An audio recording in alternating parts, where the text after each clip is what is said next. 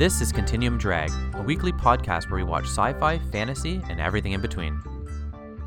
This week, A Cold Night's Death. Everything you said about me is true. I don't like this kind of work. I, I bloody hate it. It bores me and I get depressed. But I'm a professional, Frank. I don't play games. Robert, those were careless I things. know you. You can't stand a mystery, uh, anything that can't be immediately explained. But I don't understand why you continue to worry. that- Because you know I didn't go near that heat last night. I wouldn't touch the generator, and I never would have opened that window. Who did? Welcome to Continuum Drag, the podcast that you keeps you warm on those cold winter nights. I'm Luke, here with my co-host Jordan. What's real, Jordan? We don't have any ability to keep people warm. I mean, Jordan, if you think about it, this is coming out. It's the beginning of January, coldest month of the year. People can gather the family around the old uh, hearth, put this on Yeah, the yeah. Uh, put this on the radio, one of those big old timey radios, and they can all enjoy this together. That is nice. That is nice. Just that that crackling of the fire in the background. Lovely. Yeah, yeah, the static of the radio as we come across the airwaves. That's right. Wouldn't that be lovely? right after the Queen's speech for the her Christmas message. Never forget. Does is is Charles going to do that? Uh, oh yeah, this is January. Yeah, yeah. Charles did it. It was great. I, I got to assume if he makes it, he's going to do it. yeah, he's got to do it. What if he's going to sit by that gold piano? Do they have a gold piano? That's pretty swank. Yeah, that's that's when you know you've made it. They know they know how to live those royals. That's right. Well, this week we're watching the 1973 ABC TV movie A Cold Night's Death. Is this our best title we've ever we've It's ever a pretty seen? solid I- title, eh? It's a, and apparently the working title uh, for the entire production was The Chill Factor, which isn't nearly as good. A Cold Night's Death is fantastic.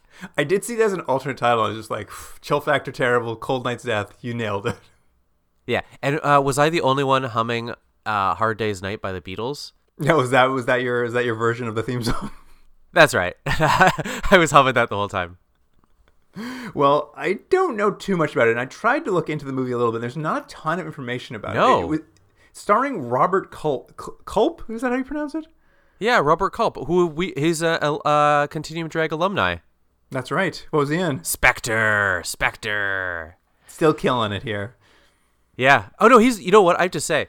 Uh, we'll go through this, and I'll I'll, I'll just uh, bury the lead right off the bat. I really like this movie, um, and I think the one of the major uh, benefits uh, that this movie had was uh, who they cast, and both Robert Culp and Eli Wallach are both great. Yeah, it's just a two-hander, and the character actor Eli Wallach is also bringing his A game. Yeah, and uh, yeah, I mean, here's what you got to do: you get immediately they get a point for a cold night's death, and they, then they get another point for having uh, Eli Wallach and uh, Robert Culp. So that's two points right there before we've even started. Title and casting director, you both are getting points. Yeah, you both get points. That's great. yeah, really, I could not find much written about this. All I really know is even just from the video itself that it was part of ABC's Tuesday Night Movies. Yeah, you know what? I, I know it's uh it's a little antiquated now, and there's a reason this wouldn't be as popular now. But I think there's something really nice about like that. Just TV movies just came on. These I don't know. I I don't know why I find that more charming than just like Netflix or whatever. But there's something really nice about it. This video we watched had the full intro of the like 70s like neon ABC's Tuesday movie, Tuesday movie like flying at you, getting you ready to like settle in for the night. Yeah, and you know what I like though is it's it has uh, such a very different tone than what this movie is, and I just I loved it. So like, get ready, the excitement Tuesday movie. They're like a slow simmering movie of these two guys in a place by themselves. We're like, oh okay, I'm glad I got jazz for this. well, you know it's a nice coincidence for us, Jordan. What's that? Uh, this was broadcast January 30th, 1973. So this is essentially its 50th anniversary. Oh, I know. I I did the same thing you did, which is I looked up this movie and I saw a few people uh, write about it, a few reviews, mostly uh, people like ourselves who've who've uh, rediscovered this later on. But there's not much out there, so I don't know how much of a how much of a sort of a cultural impact this uh, Tuesday movie had. No, I mean the YouTube comments do. I think a bunch of mention a bunch of people who probably watched it while it was on, being terrified of it. But I truly, I did not seem to like have much writing about it or even like remembrance of it. No, no, no. But you know what we do know, Jordan? What's that? What happened in the world around January 30th, 1973, thanks to Wikipedia. Yeah, yeah. I'd I'd be really surprised, and I'm sure it's one of them. I'd be very uh, well. I wouldn't be blown away. I'd be surprised if uh, if we hadn't watched a show during this time period. Well, w- let me tell you this. So here's what was happening in the world while this was on TV, or close to being on TV. Uh-huh. January 20th, 1973, Richard Nixon is sworn in for his second term. Yeah, it goes well. And January 22nd, two days later, former President Lyndon B. Johnson dies. Oh, I didn't realize he had died that uh, quickly after uh, uh, Nixon came in. He was like, "I can't take another term. I'm out of here. I'm out of here." Um, but to your earlier question, Jordan, in 1973, we've only watched two things, and they were two Huh. TV movies. One was in March, Oh. And one was in August. Was one um the astronaut? No, I'm afraid not. Oh, what else would we watched in 1973? Oh, geez, I hope it wasn't Spectre. It was not Spectre, I'm afraid. Okay, that, that'd be funny if we watched two Robert Culp movies of the same year. What else would it be 1973? The astronaut thing? I don't know. I don't know what we watched. It was Genesis 2 Oh, Genesis 2 was that early, huh? and The Stranger. Oh, The Stranger. You know what's funny? I said The Astronaut, but I was actually thinking The Stranger. Oh, that is just funny. I wondered when you said The Astronaut, I was like, maybe he means Genesis 2 or The Stranger. They both about I mean The. Stranger. yeah, yeah, but that that was a pretty good one too, wasn't it? I'm trying to remember now. Uh, not specifically. That was the one where there was the Earth on the other side of the sun, and the man lands on the wrong Earth. Oh yeah, it was okay. It was okay. Actually, there's uh there's uh um yeah, it was okay. yeah, not as memorable as you might imagine. That's right. Yeah, the astronaut was the one where it was like a a drama with the guy and and his wife, right? yes, that's right. That was just uh, That's the guy died on Mars, and they replaced him with another actor, and then they fell in love with the man's wife. Yeah. No, that's a good that's a good TV movie right there too. That's pretty good, actually. Yeah. But that's not why you called. You called for a cold night's death. A cold night's death. All right, well, let's get into it. Here's the IMDb summary for A Cold Night's Death. Two scientists suspect that there is someone other than their research primates inhabiting their polar station. Yeah, I think that's that's pretty much it. But what we're gonna get is this movie is is interesting because, as you said before, it's a two hander. So we're pretty much only gonna see, for the most part, you're only gonna see these two actors. Um, there's gonna be another guy near the beginning, but you're mostly gonna get these two guys, and it sort of sets it up right off right off the beginning. Um, and I, I at first I wasn't sure how I felt about it, but then I was pretty impressed with what this director and uh, director of photography were able to do because you sort of get this almost like dare I say avant-garde beginning to this movie where you have a little bit of like this camera quickly going over this icy terrain and there's this very sparse and like electric odd rhythms happening. And then we see a little bit of light and uh, you're like what is this is this the moon is it the sun and you hear a crash and it's and we get to we see that what we've been seeing is a bit of a window um, and i just thought it was such a such an arresting early image and i think how odd it was to start a movie and not even show any human characters. And they kind of do this for a little while. Like the first five minutes or so before we introduce the characters, even when we see them, they're from a from a distance. And I think it, it whether intended or not, I'm gonna assume it was intended and give them the benefit of the doubt. I think it does a great job to create this sense of like this very vast, uh, inhospitable area where it's just it's just like a wasteland. Not a wasteland, but it's just it's just snow. And I, and I thought that was really good. Yeah, you're you're out in the middle of nowhere. Yeah, it's like it gives this this wonderful sense of you're in the middle of nowhere and claustrophobic at the same time. And I thought it really set the stage right from the beginning with those shots and the music. I, I thought it was great. Yeah, I really like the score over those sweeping tundra vistas they were shooting. It was really good. Mm-hmm. And they arrive, the camera will arrive and show us the isolated Tower Mountain Research Station, which is buried in snow. It looks like it's the middle of winter. Storms have been blowing through. They did a great job. It all looks very cold. You can't help but feel cold. Did you see that? Uh, I agree with you uh, that this research station is an actual research station, and they shot the exteriors there, which I was really impressed with. Yeah, I saw that too, and I was just like, wow. So they really went all out to like kind of like it feels like it. It feels like you're there. Yes, I agree. It's it's you said for it's just it's so cold and so inhospitable, and they do a really good job through this whole thing of you always having that feeling of well, they can't get out. Mm-hmm.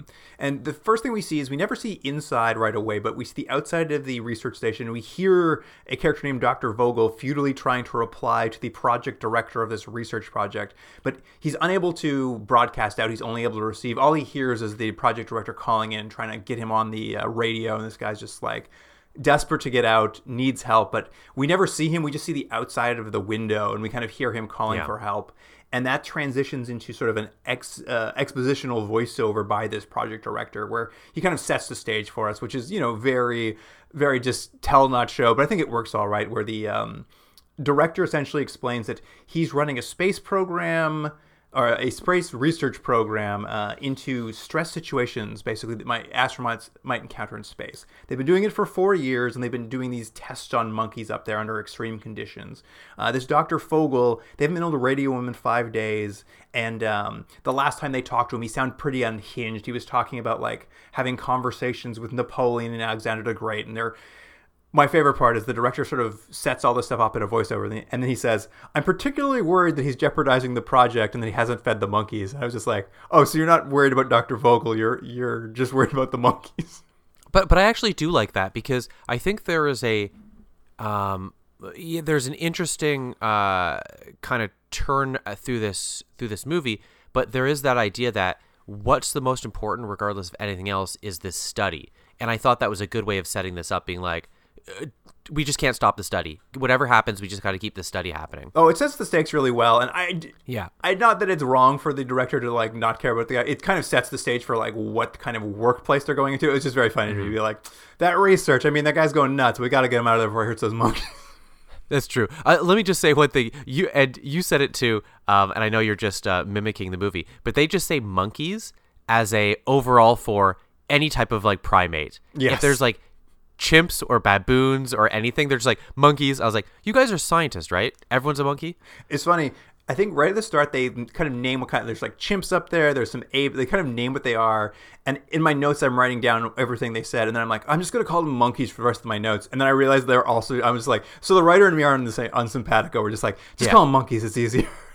Yeah, it's easier because I, I I didn't uh, notice until I think it's early on they have a, a chimpanzee and I was like, that's not a monkey. I was like, is this just a mistake or like no? They just it's easier. Everyone everyone's a monkey. yeah, yeah. Early on, they're like, we got chimps. We got all kinds of stuff up there. It's like, just call them monkeys though. It's gonna be easier and everything. But because this Dr. Vogel seems to have lost his mind and the, you know, they're right at the end stages of this research project, they need to get up there and sort of try to salvage it from him. And they brought in Dr. Robert Jones and Dr. Frank Enari to relieve Dr. Vogel. And they're, they actually originated the research for that the study's based on. So they're kind of bringing in the guys who came up with the theories that they're now testing, essentially. Yeah, and and I and one of the things that wasn't as as well done as I would have liked is um, because this they want to get right away to uh, uh, the challenges that these two gentlemen are going to have being at this uh, this station um, is that I think it's in just in one scene where the the uh, one guy Frank Enari played by uh, Eli Wallach just like says what the characters' personalities are.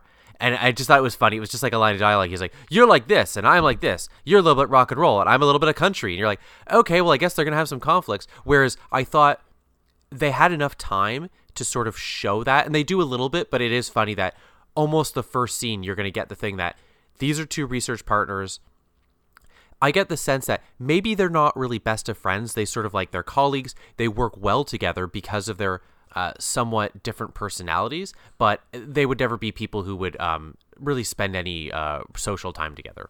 Yeah, I mean, I know what you're saying because what we'll see very quickly is a scene where uh, Dr. Robert Jones, he's a little annoyed to be going out to this isolated research base to do Yeah. this. Like, what he likes about their research is he he likes the mystery, he likes the experimenting, and Dr. Enari, um, Frank, he's a guy who just likes he likes the work. He likes to do the studying, he likes to do the observation.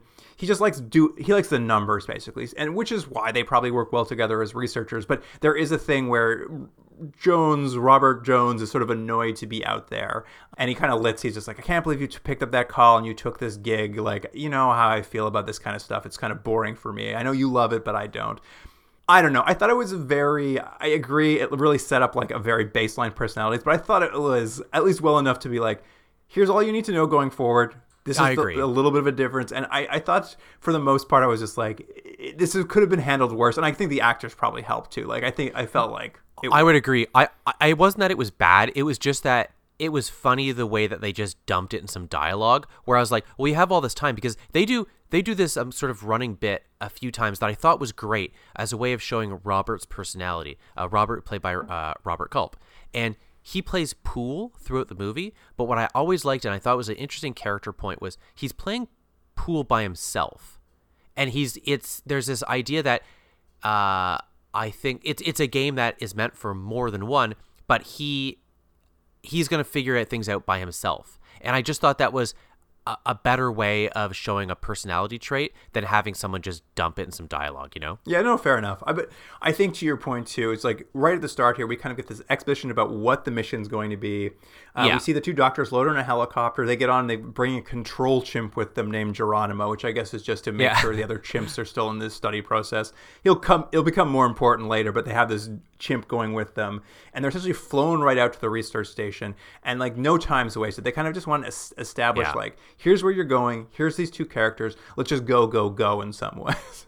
Yeah, exactly. So they come, and there is a third character this for the first couple scenes who's the helicopter pilot, this guy named Val Adams. But the three of them arrive at the research station, and it's like it's lugged, and they really give the idea that where they are, it's it's there's a bad storm. So there's a kind of pocket where they can get through. They fly the helicopter. Uh, Val drops them off. He's with them for the very beginning before he flies out. Um, we're gonna find out he flies out with Vogel. Basically, what happens. I loved when they got off that helicopter and the snow's so deep, like it's waist high. They like they step Yeah. off the helicopter and literally collapse into the snow. I was just like, this is pretty good attention to detail, actually.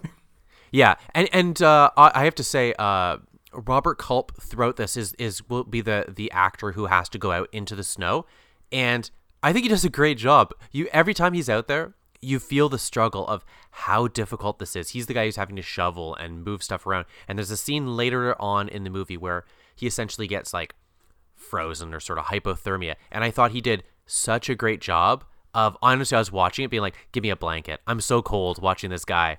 But yeah, they arrive and as soon as they arrive, the station they like open the door and they get in and it's like a mess. Like papers are everywhere, furniture's pushed over. Like it looks like uh, chaos has happened, you know? Yeah, yeah, it's trashed in there, and the monkeys are still alive, but they're sort of freezing in their pens.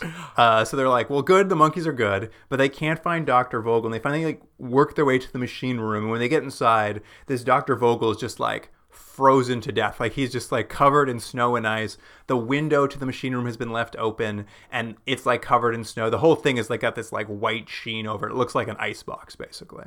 Yeah, it it's odd because what I think he's stuck at his desk and he's got like the tape recorder in front of him, right? Like the microphone for what Yes, he's yes. recording. So it looks like he sat down, opened a window, and not necessarily maybe commit suicide, but maybe had some sort of mental issue where he where things weren't firing properly, you know? Yeah, he sat down. They say he ran 30 hours of reel to reel tape. So he recorded a couple podcasts while he was sitting there.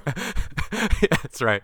And and then and uh, seemingly froze to death. Yeah, and initially they the doctors are like, well, he must have had a heart attack and just died there, and then like all this happened to him. But we'll see very quickly, like they'll take the body back and they'll call in with autopsy results, and it's just like, no, he didn't have a heart attack. He froze to death. He was sitting there freezing to death, and you know this is particularly strange. They note because like. The door wasn't locked to the machine room, so it's not like he got locked in there. And he had his keys on him, so he could have just unlocked the door and left at any point. So there's a real mystery about like why or how he died. Like, had he gone that insane at that point?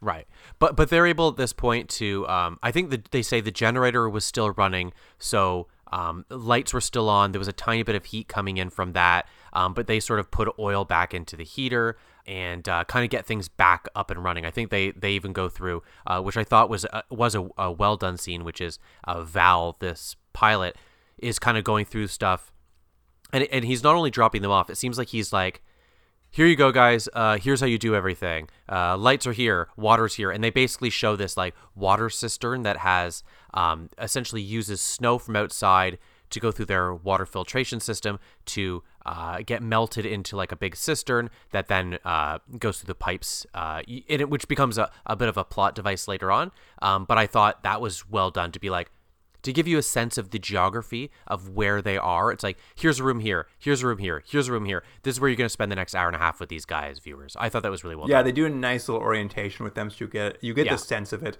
and this sort of settles them in, and uh, right as sort of this sort of opening ends, like this sort of like introduction to the world ends. We we the audience, we're the only ones who are privy to this, but we get a we get a quick ominous shot of the camera pushing in on the reel to reel tape player, and it's it's running audio from Dr. Vogel, whatever he was recording on those tapes, and he's talking about how whoever finds these tapes is never going to believe him. Um, but that's the only time we'll ever encounter those tapes because when they get back to base camp and try to listen to the tapes later, they'll they'll let the doctors at the place know that um, when they thought out the tapes, there was just they were completely blank, and they're just like he must not have plugged in the recording device when he was running it, but he just ran 30 hours of blank tape. But we, the audience, know like we've heard a little bit of the tape and something strange happened. Yeah, I have a, I have a couple notes here that are um, uh, only somewhat related. Uh, one of my notes while uh, we were at this point of the movie, I wrote, "Even these chimps are good actors," which I would agree. I think even the chimps were good. And and my other note is, uh, while I was watching this, I was like, "This reminds me of something, but in a little different way." And Luke, do you remember when we watched Trapped in Space? Oh yeah, of course. same basic concept, isn't it? But um, uh, for anyone who'd who'd listened to that old podcast episode, very similar concept in the overarching structure, but in terms of how how the story is told in a very very different way. And I would argue that this is a much much more effective movie. Yeah, I mean night and day as far as execution goes. Yeah, yeah. Also, it helps having Eli Wallach. Come on now. Uh, that's true. But this sort of, you know, this is the setup. This sets us up here. We know how the doctors got here, what they need to do, the research, and then the geography of the station and their basic personalities. We do a little time jump, and we see a few days have passed, as as evidenced by they both have grown beards. I love it. It's so funny because because as this goes on, you'll be able to tell time just by their like straggly beards getting a little bit longer, a little longer. Which I don't know why they're not shaving, but it's just you know what I, I was fine with it. I'm like, at least I know time's passing. Great. It's a good shorthand. Good. I'm fine with it. Well, I think a little bit of it is, and you've mentioned this too. Like, I think Robert is bored, so his beard grows a little faster. We see him playing a lot of pool. Also, so funny. There's a pool uh, Yeah. table there of all the things, but sure, why not? Yeah. I mean, is it? Oh, we've said this before, but it's the number one thing that set deck seems to put in these TV shows, isn't it? I think it's just so easy. It's like good business. You can see pool balls bouncing around, and it just uh, Yeah. But yeah, it's so weird. We keep seeing. it. Yeah. and as we've mentioned, the assignment's dull for Robert, so he's kind of getting bored.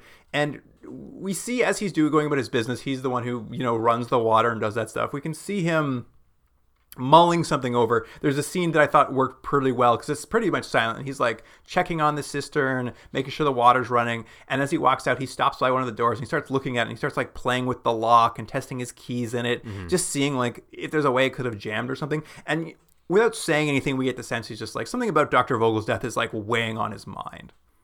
Yeah, I, I I agree. What was interesting is there's there's two things happening, and I think you paid more attention to that, and I paid more attention to the other thing, which maybe says a little bit about our personalities. But while while Robert is checking these keys, uh, not the keys, but the lock on the door, and he's already starting to think about is there a mystery here that I can solve? Frank is like more at ease, and what he's doing is he's cleaning, he's cooking, he's uh he's trying to make a chart of what work duties they should have, and I and I thought that was again, when this movie has its strengths, it's this sort of thing that you get to see what the characters are doing. And I thought it was funny that Frank just is like, okay, we're here to do a job. Let's get these stuff done. Let's organize it. Let's do it. And Robert just won't be pinned down. Yeah. I thought that was really great too. It really establishes their working relationship. Like you get the sense Yeah. these guys work well together. One because he's like big ideas, he chases he chases Yeah. theories, and the other because he's good at the research. But in addition to that, you get the idea that like they've never really locked themselves in a place for a long period of time. Exactly. They're roommates now, and there's been an uncomfortableness around who does what and like cooking. I think I think at one point they're splitting up chores, and he'll take the water shoveling duty, Robert, and he's and uh, when um, uh, Doctor Enari, what's his first name? Frank. Frank, Frank's like, well, I'll cook, and Robert's like, well, if you cook, you should probably clean too. Yeah, and, and it- you make a good point though, and, and it's something that uh, following up on what I said at the beginning of this, they might be good research partners, but there's no real indication that these two would like each other socially, and that is uh, uh, just exasperated through not only you're saying these these small quarters because we see later on there are, are really roommates. There's one room and there's two like like twin beds and that's it. They're together all the time, so they work together, they live together, they sleep together, they eat together, and then on top of that, as we're gonna see, stuff starts getting a little hinky, and uh, uh, it only uh, makes makes those tensions uh, greater. Yeah, exactly. I mean, very quickly, Robert starts discussing with F- Frank his sort of. He's like, isn't it odd? I'm just keep mulling over Dr. Vogel's death, and he's just like, something just doesn't add up for him. And Frank's just like, dude, ignore it. Let's get to work. Like, he was an unhinged man, and you know, you that's really that original setup of their character traits. Then like sort of deviates here, where one's kind of obsessing, and the other one's just like, dude, we have Yeah. to work. We have to get this research done. Yeah, yeah, and it's he like uh, Robert basically is like he doesn't think he had a heart attack. He just he's like there's something here, and Frank's like just just leave it, man. Like don't worry about it. Like let's just keep going. Yeah. And that night, Robert is woken by monkeys just making they're going nuts. They're going nuts down in their cages. The monkeys are going crazy. Yeah, and didn't didn't you think this would this scene was shot really really well? Oh, I think all of this thing was shot really well. You you mentioned you mentioned the camera work and the DOP. Uh, there's a scene later on when they're when the two characters are really like falling apart, and it's a classic scene. We've seen it a million times, but I thought they executed it well. Where the camera pulls back across the breakfast table and just shows the intense distance between the two characters at the breakfast table. Like I think all the camera work here was so like specific and like intentional that like every Yeah. shot feels like something. Yeah, and I and I this is gonna sound like a backhanded compliment, but it's almost as if the work that went into this was better than it should have been for a Tuesday night TV movie. Like all these sort of interesting things, like like uh, uh, the reason I'm bringing it up is this shot. It's it's Robert going to investigate, but for whatever reason they they focus so much on his feet and how he's walking, and I just thought it was such an interesting way of giving that feeling of sort of tiptoeing, and there's this nervous energy to it. I thought I was like, this is this is like actually got style for a TV movie. Like, well done, guys. Well, and there'll be a similar scene that happens later where he comes down when he hears the monkeys again a couple nights later, and Yeah. they'll shoot it in a completely different way, but like juxtaposing the way we just saw. So there, there is a real intentionality, I think, that you're seeing that you're commenting on for sure. Yeah. So so the uh, the scene though is uh, Robert comes down. Uh, and he's investigating what this noise is. You you do see all the uh, the monkeys, apes, chimps in uh, in their cages jumping up and down. Something's got them agitated. Yeah, he he goes in and he goes into that room that Doctor Vogel was in, um, and he sees that the window's been open. Yeah, the the door was ajar, and he's like, "That's odd." I'm, he doesn't say this, but he's like, "That's odd." The door's ajar, and he gets in there. Yeah, the window's open. It's much like how Doctor Vogel died. And as he's closing the window, the door sort of starts slowly closing behind him, and he's able to race and throw it back open. Yeah. And then when he looks out into the hallway, there's nobody there. Yeah, and and this is, uh, I think this is the first real indication of like, uh oh, this isn't just a person who, uh, excuse the term, but kind of became unhinged. This is there might be a malevolent force at, at work here. I mean, we really overlook the best part of him uh, doing this investigation, though. What's that? Oh, him in his his uh, pajamas. Yeah, he doesn't put a shirt on for this investigation, so we get like a real topless Roger Culp for the whole time. It is funny. He's wearing um he's wearing like what I would have wore as a kid for pajamas, just like like long tight uh, pajama bottoms, and that's it. And I was like, yeah, go for it, Robert. yeah, I, I think they're kind of supposed to be like long johns because it's so cold, but I was like, but you got no top on. Yeah, it was great. Yeah. So so he goes and so he basically this has only heightened his his uh, already suspicious mind that there's something up and uh, there's an interesting thing here where he goes he goes back upstairs and Frank is sleeping and he goes and he, I think the really point is he wants to talk one uh, talk to Frank about what he saw, and two sort of check to see if maybe it was Frank that was closing the door. And so he's like, Frank, Frank, you awake? No, you're sleeping. And and then he's like, no, no, he is asleep. So he goes back to the bed, and the camera pulls out to show that Frank is awake, and he's he's laying there with his eyes open. And you're like, oh, something funny's happening. yeah, yeah, you definitely get the sense there's some there's something up here because Frank is still awake and he clearly doesn't want to answer him. Yeah. And when they wake up in the morning, uh, they find that the power's gone out overnight. Like they went Yeah. to bed, the monkeys got went crazy. He checked it out, and actually, as he's going back to bed, the monkeys calmed down as if whatever was happening sort of like simmered down. Yeah. And they all go back to bed, and that morning, power's out. They're worried about the pipes freezing. They're running around trying to get things going again. And the entire time I'm watching this, I'm imagining you at your country house waking up in the morning, being like, "My pipes, they're freezing." it's it's funny you said that. I thought the same thing. I was like, I get it, guys. This sucks.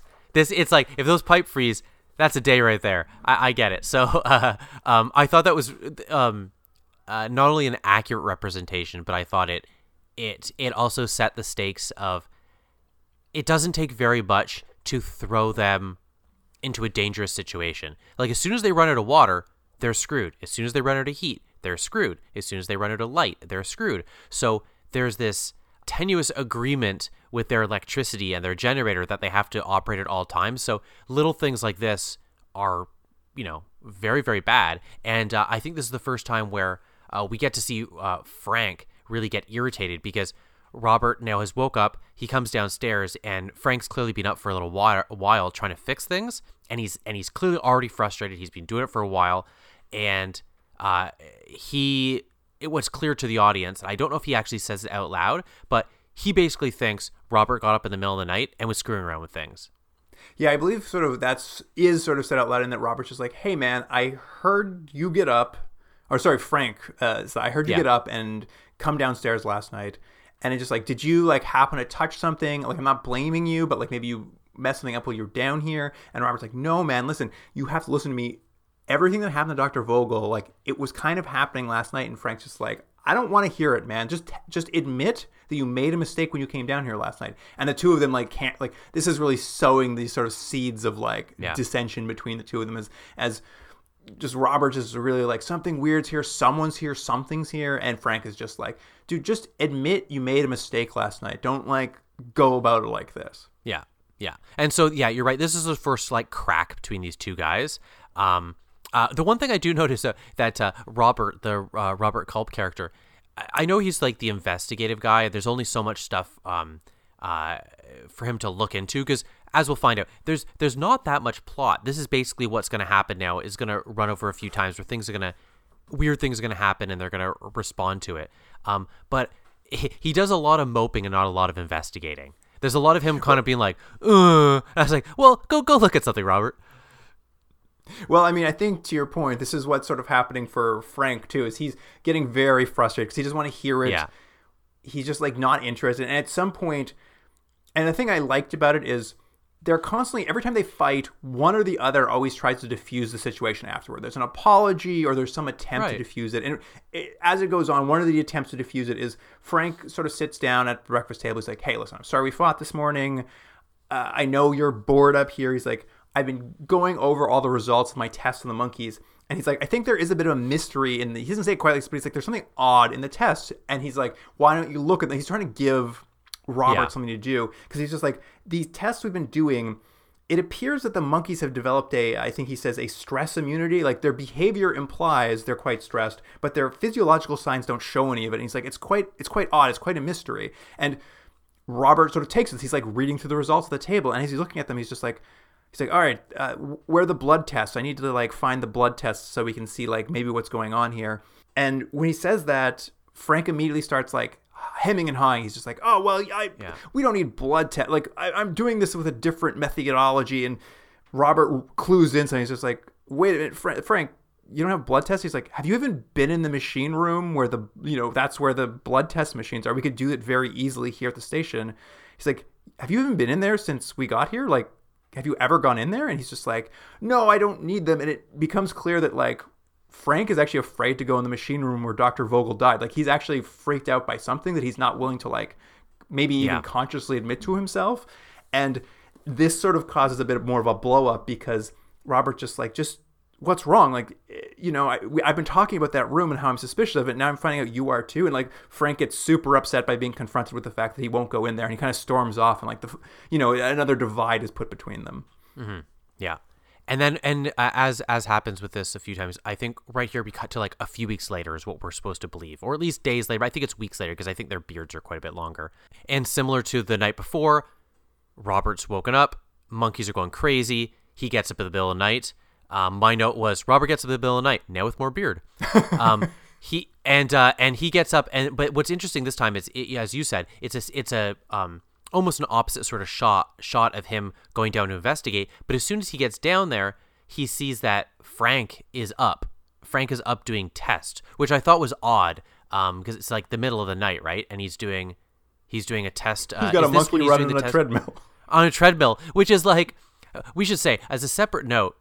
I and I and I don't know if the movie intended this as as a theme through it, but immediately I felt bad for these uh these animals. Not only uh the the actual characters being tested on, but the the let's say actor animals that still had to go through all these because like it's this horrible thing of like to get a monkey to like have to up and down and get freaked out in a cage. It's like it, it still has to be freaked out in a cage. It doesn't know what's happening, and there's like I I I did feel like there's a uh, um, older style of dealing with animals than you see in in movies now. I mean, I think the movie is trying to show you how animal research takes place. Like you see Yeah. the cages being like they they pull the cages close, the monkeys are compressed inside of them so that you can jam a needle in them. You see them like opening monkeys' mouths and like prodding at their eyes so they can like do tests on them.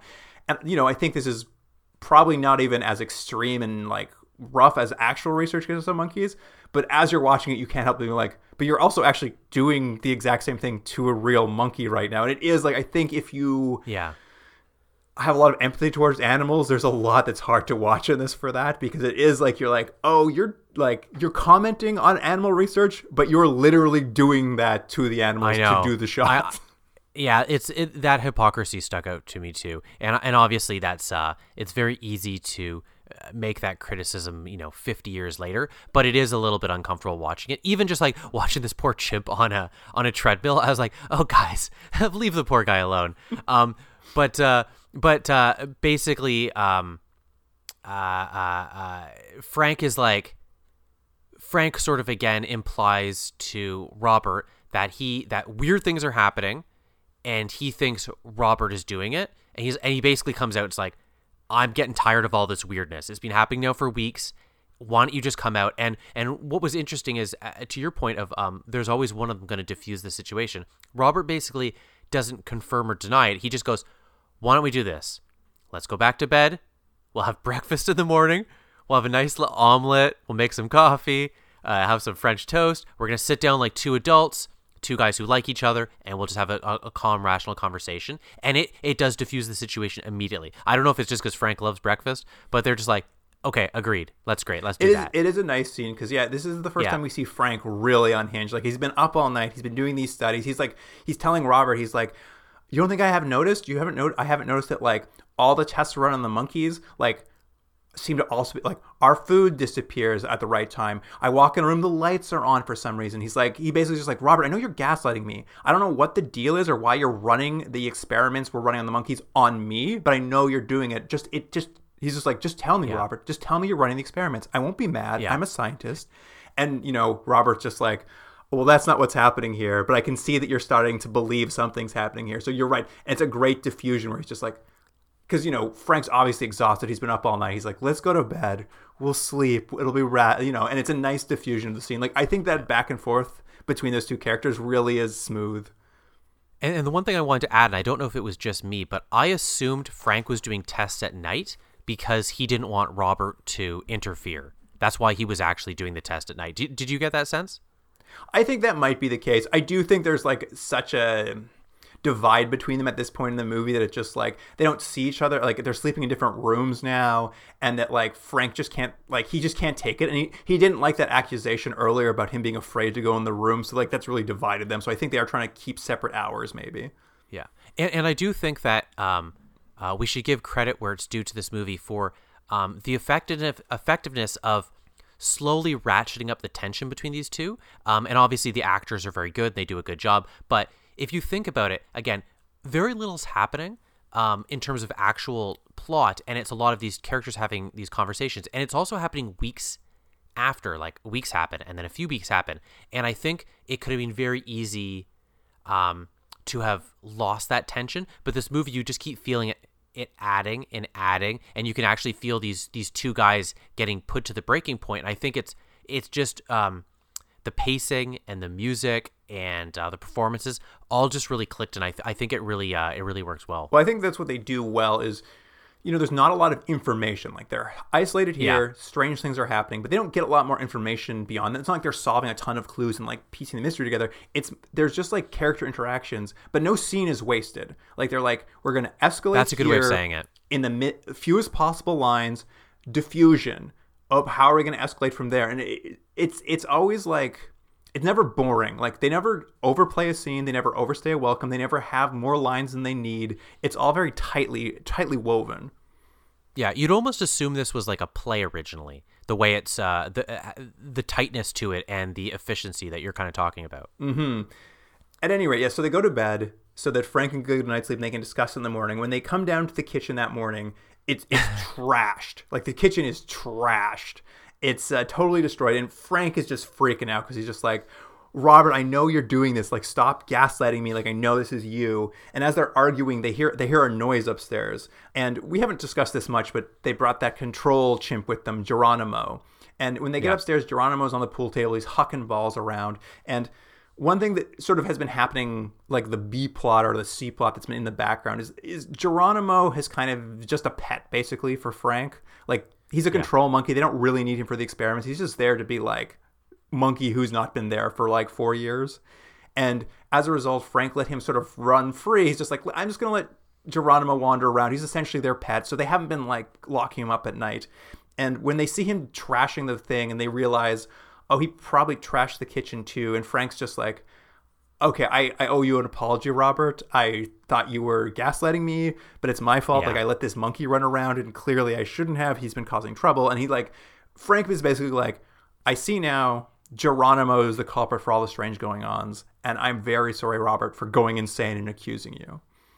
Yeah, and and uh, uh, uh, he puts him back in the cage. So from from this point on, Geronimo's in a cage. Exactly. Robert, however, he's still not quite convinced this is what's happening. Like Robert has different theories. You know, Robert knows something worse is going on, but he's not, he can't have this conversation anymore with a friend. Like they, he kind of ends up in this sort of silent treatment mode. He kind of shuts down. He's just like, I, I don't know how to talk about this. Like, if you still can't believe what's happening. Even now, after the kitchen's trashed the next morning, he's like, I don't know how to explain to you. Like, that's kind of like, they don't say this, but that's what you sort of see in, in Robert's reaction to Frank. He's just like, You think it was Geronimo now. It's just like, I, I'm never going to be able to convince you something's wrong here.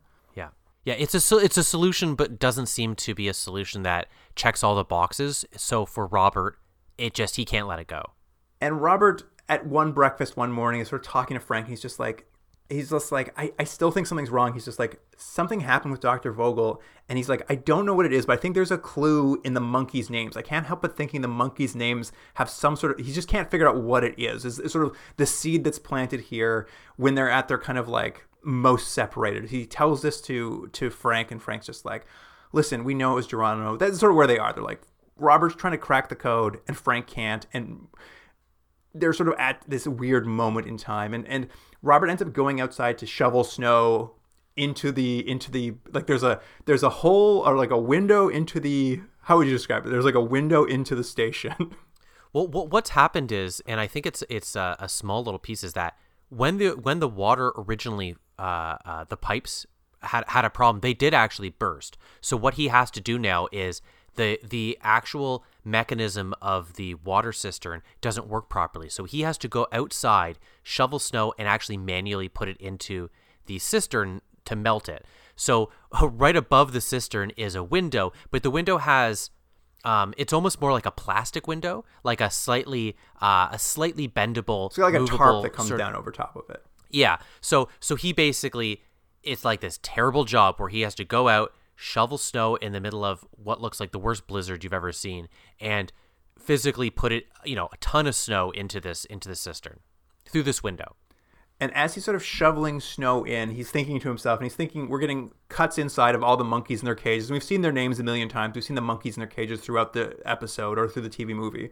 And now we're getting quick shots of all their names in the cages, like Augie, Genji, Allie, Freddy. And suddenly he has this brainwave, and Robert realizes, like, what those names mean. Yeah, yeah. He's he sort of realized the connection to uh, that they're short forms for for names. Yeah, they're he's like they're historic conquerors. He realizes he's like there's like Yeah. Genji's Genghis Khan, uh, Ali's Alexander the Great. There's like one called Julie that stands in for Julius Caesar. That's sort of like he has this realization, and he he's just like, I gotta go tell Frank. I got I gotta go tell Frank, and he he runs to the front door to get back in. And when he gets there, the door's been locked shut. He can't get back inside. He's sort of stuck outside. He's already freezing, and uh, Frank is locked in doesn't know he's out there either. And um, inside, Frank, meanwhile, is like taking a shower. He's sort of starting his day. They've cleaned up the kitchen. And he, he goes into the ape research place to check on his pet monkey, Geronimo, just to make sure he's doing okay.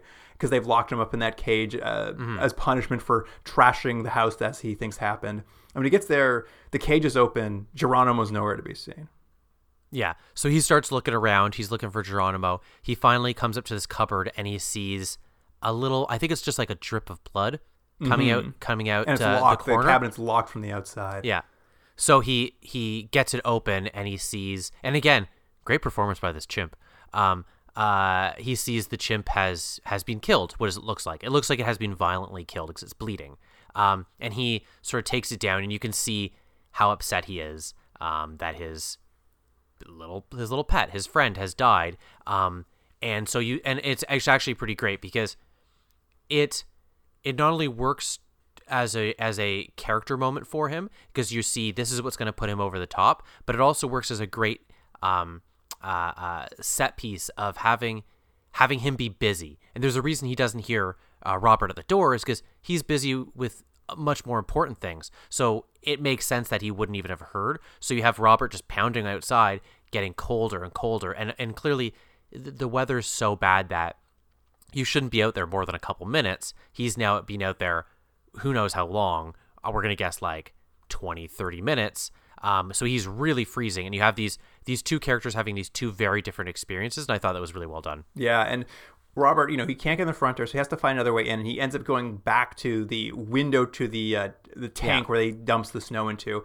In like you said, in a scene that's just like very effectively played, he has to crawl through that window and falls directly into this like vat of freezing like it looks so cold the water he falls into and he has yeah. to like fall in completely soaked crawl out of it and the makeup department does a great job like they have the water freeze on his face almost instantly like one of his eyes won't even open it looks like anymore like he's he looks like he's fallen into the water climbed out and frozen basically yeah, and and his performance is great. He looks like someone who's had hypothermia. You feel it as a viewer, and he basically there's a scene of him like I'm gonna say trudging through the hallway to kind of find Frank, and he can't.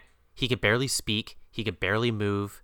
He's just like just shuffling so slowly, and I I thought, uh, I mean, kudos, what a great performance. Um, and you really feel it, and he basically uh, is just trying to make it to Frank to survive himself, and to and not only that, but clearly he wants to you know, say, "Why did you lock me out there?" And it's and it's yeah, I thought it was great. That was all told just in his like trudging through the hallway. Yeah, it's amazing. And he gets to the kitchen and finds Frank standing over the body of the chimpanzee, and Frank's now got a gun. And we didn't talk about this much, but when they first arrived, the pilot showed up with a small gun when they were searching the house where the mm. Dr. Vogel was violent or something, but he left that gun behind. Frank has it now. He has it pointed at Robert, and he's accusing Robert of, of killing his monkey, essentially. Um, and he thinks basically that Robert's become unhinged as Dr. Vogel has been, and he's just like, Robert, I want you to lock yourself in the machine room. I, we're going to get help as soon as they can fly a helicopter in here, but we can't, I can't trust you. I need you to lock yourself away inside the machine room where I'm safe from you and you're safe from me, essentially. Yeah.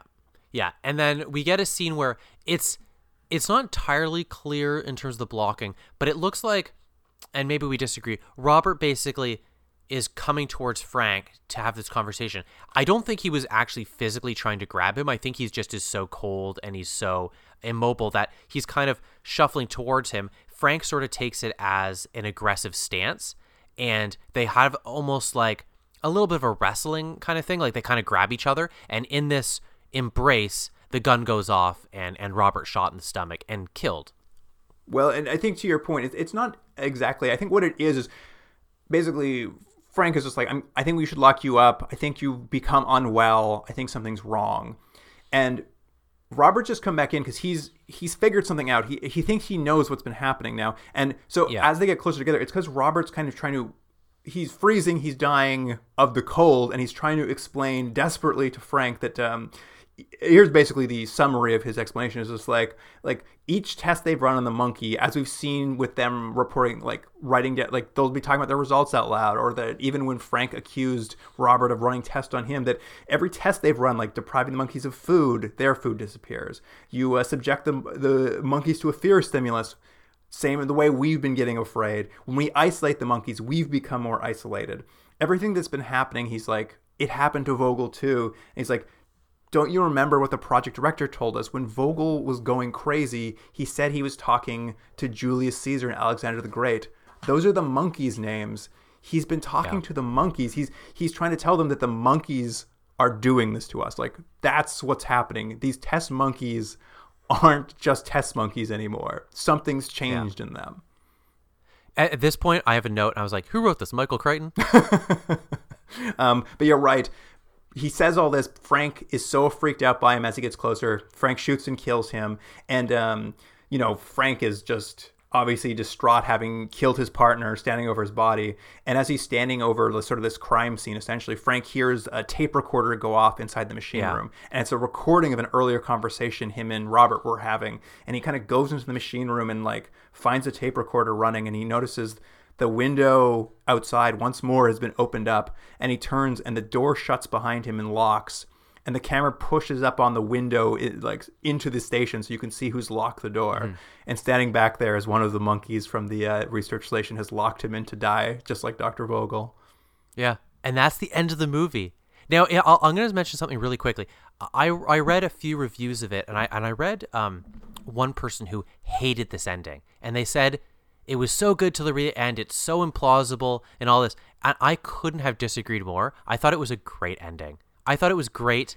I thought I thought within the universe they created, it's absolutely plausible, and it is it's it's it's a moral tale. It's the theme they're trying to tell. It's it's like yes, you can go through and go, wait a minute, uh, do their opposable fingers work in exactly the same way as humans? Like, who cares? That's not the point. The point is, uh, that all the little pieces were set up in this very slowly and very effectively. And when you look back, you go, this all makes sense. And they should have seen what was happening earlier. I thought I thought it was really great because you as a viewer uh, are are on this journey the same time as Robert is, and you don't figure it out before he does. No, for sure. And I mean, I understand kind of where that viewer probably is coming from with his complaint. And like, part of me was sitting there being like, would there have been something that would have been more satisfying? Did I need more exposition around why the monkeys had changed or how they, if they had become smarter or if this was just like, just natural. And then I was just like, I don't actually need any of that. It doesn't matter. Like, that would just be like extra information and dialogue, but it doesn't change the outcome. It's still the same outcome.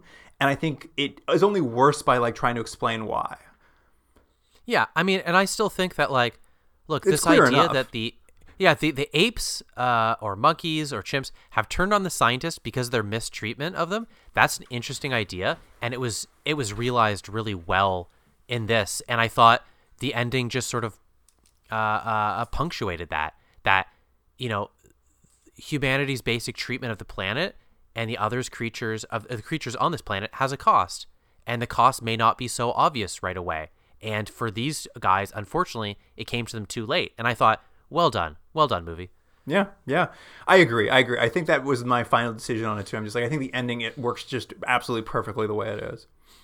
like it, you know what i would have agreed if like we saw the two chimps give each other a high five and then skateboard off or something like that but it's not like that it's just on, ominous it's you don't get uh even a sense that uh, uh, how much more of an understanding uh, the the animals are having it's almost like nature is telling them to respond I, I just i yeah i thought it was really well done Well, do you have any final notes or should we just rate it? Um, yeah, I mean, I just want to say that like like this clearly had a small budget and a small cast, but I think you said it before. It's like the efficiency they have in not wasting scenes and not, for the most part, not wasting any dialogue is is great. And and you do get the sense that like Frank is sort of erratic the whole movie, and Robert's a little aloof. Um, and you get these mismatched personalities, and it's not too over the top, and it's not too little. And I just thought it worked really well for the tension of this movie, and uh, yeah, I really enjoyed it. That's great. Me too. Me too. Well, uh, well, I'll start by rating, I guess. Why don't I get get us Yeah. going? Um, I mean, here, let me tell you this. I I love a, like a frozen cold isolation movie. Like you know, obviously Yeah, the thing too. is the is the gold star. This thing hit all the notes right off the top. That I'm just like, oh, this movie is already for me. I'm enjoying exactly how it's going. But then, as you said, the two hander, how tightly how tightly paced it mm-hmm. was. Everything sort of worked. Great character actors. It was such a slow burn. Everything was believable, like interaction wise between the characters. Jordan, I don't know if I've seen a better TV movie for this podcast. I haven't either. I thought the exact thing. This is this is the best TV movie we've ever seen. This is a straight 10, man. Yeah, that's great. I'm I'm I'm not gonna go straight ten, but it, it might be my highest highest ever. I'm gonna give an eight point five. eight point five. I just can't go. You know what? There's it's it's so close. I honestly, it's so close to being like a nine or a ten. I just think it's not quite there. Um, but it's I, I really enjoyed it. Eight point five, man. I can't imagine what we're ever going to see that's going to be better than this. Oh, I know you're probably right. I'll probably never get past this, but honestly, it's one of my favorite things we've ever seen. no, it was truly, uh, I was just like, this is kind of a classic film that no one has seen. Yeah. Yeah, it's it's really good. Like again, the only thing that sort of holds us back in terms of like something you would have seen uh, at the cinema is you can see it's got a TV budget. yeah, it's a TV movie for sure. Yeah, it's it's a TV movie, but man, did uh, everyone like the stars aligned for everyone making this. thing. Everybody understood the assignment, they understand the parameters they Yeah. were working in, and they didn't let any of that hold them back. you know what? I'm changing it. Nine out of ten, Luke. Oh, there I'm going we up go. to a nine. out of 10. I'm going up to a nine. You're right. Absolutely right. I'm being too hard. It's a nine out of ten. I mean, I think that is the thing is we've watched a lot of TV movies now and like I think maybe that's why TV movies have died off is that when you need to produce a lot of them in a short period of time, you just are really going to get a mixed bag. But like watching Yeah. this is the moment where it's like, "Oh yeah, you can you can still work within this and like crush it." It's just hard to do probably, but man, did these guys crush it. Yeah, and and we've seen I think in some other TV movies like points that are really well done, like you know it's being cast well or um, the part of the movie is really well uh, really well performed or whatever it might be. But this thing, I tell you, top to bottom, just it was really good. I really enjoyed it. Absolutely. It's it, t- I tell you, I've said this before. Sometimes it's a slog watching through these things, and you feel I'm sure the same way too. Like you know, Rocket Boy. But uh, but watching this, I was like, great, I could do this every week, no problem. Yeah, I couldn't even watch it all in one sitting because I was just busy. But I was so excited to sit back down and watch more. Every time I'm just like, oh, I got to get back and watch more. I want to see what happened. Yeah, it was great. Well, look, look at that. Average between us is a 9.5 out of 10. Certainly the best rating we've ever given anything, I'm sure. Agreed. A cold night's death. Check it out. Well, that about wraps it up for this episode. So, uh, as we've been doing this year, we have bonus episodes for charity happening where uh, you, the listener, can donate to one of a select group of charities that have been chosen by our former guests. Um, we're recommending a fifty dollar donation, but give what you can is the is the model we're working with. So, if that's too much for your means, no worries. You can uh, donate less. Um, there are details on our website, continuumdrag.podbean.com, on how to donate, how to pick an episode. Uh, also, you can find that link on social media. The essential idea is any series that we've taken the escape pod from and not watched all the episodes, you can pick an episode we missed, force us to go back and watch it. Maybe you love that episode and you think we'll enjoy it too. Maybe you just like to punish us by making us watch something we hated. I don't know. It's up to you. You're the sadist. Don't punish us. Make us watch A Cold Night's Death again. Everyone just keep watching it over and over and over again. every every week we do another review of A Cold Night's Death. Um, and of course, you can always email us at continuumdrag at gmail.com. Uh, let us know how you're doing. Are you keeping warm this winter? We hope so. Yeah, don't be like Robert. Don't be out there shoveling snow into your sister. Yeah, don't shovel snow into your cistern, then crawl into your cistern full of water, and then crawl out of that cistern freezing to death. Yeah, don't freeze your eyelids shut. That's not a good idea. I mean, this is how you will die on your country ho- at your country house, right? Oh, there's there's been a few times because I'm uh we don't have to get it. I'm kind of in the middle of nowhere, and there's been a couple times where something has happened, uh, and I'm like, oh man, if this is this how people are gonna find me? This is not good. Real Dr. Vogel moment. Yeah. Uh, and of course, on Twitter, Instagram, and Facebook, at Continuum Drags the handle there, we'll have some clips from uh, Cold Night's Death. Snow stuff, lots of snow stuff. Yeah, yeah. You'll feel cold. You will feel cold for sure. Mm-hmm. But that wraps it up. So, listener, thanks for joining us. And Jordan, see you next week. See you then.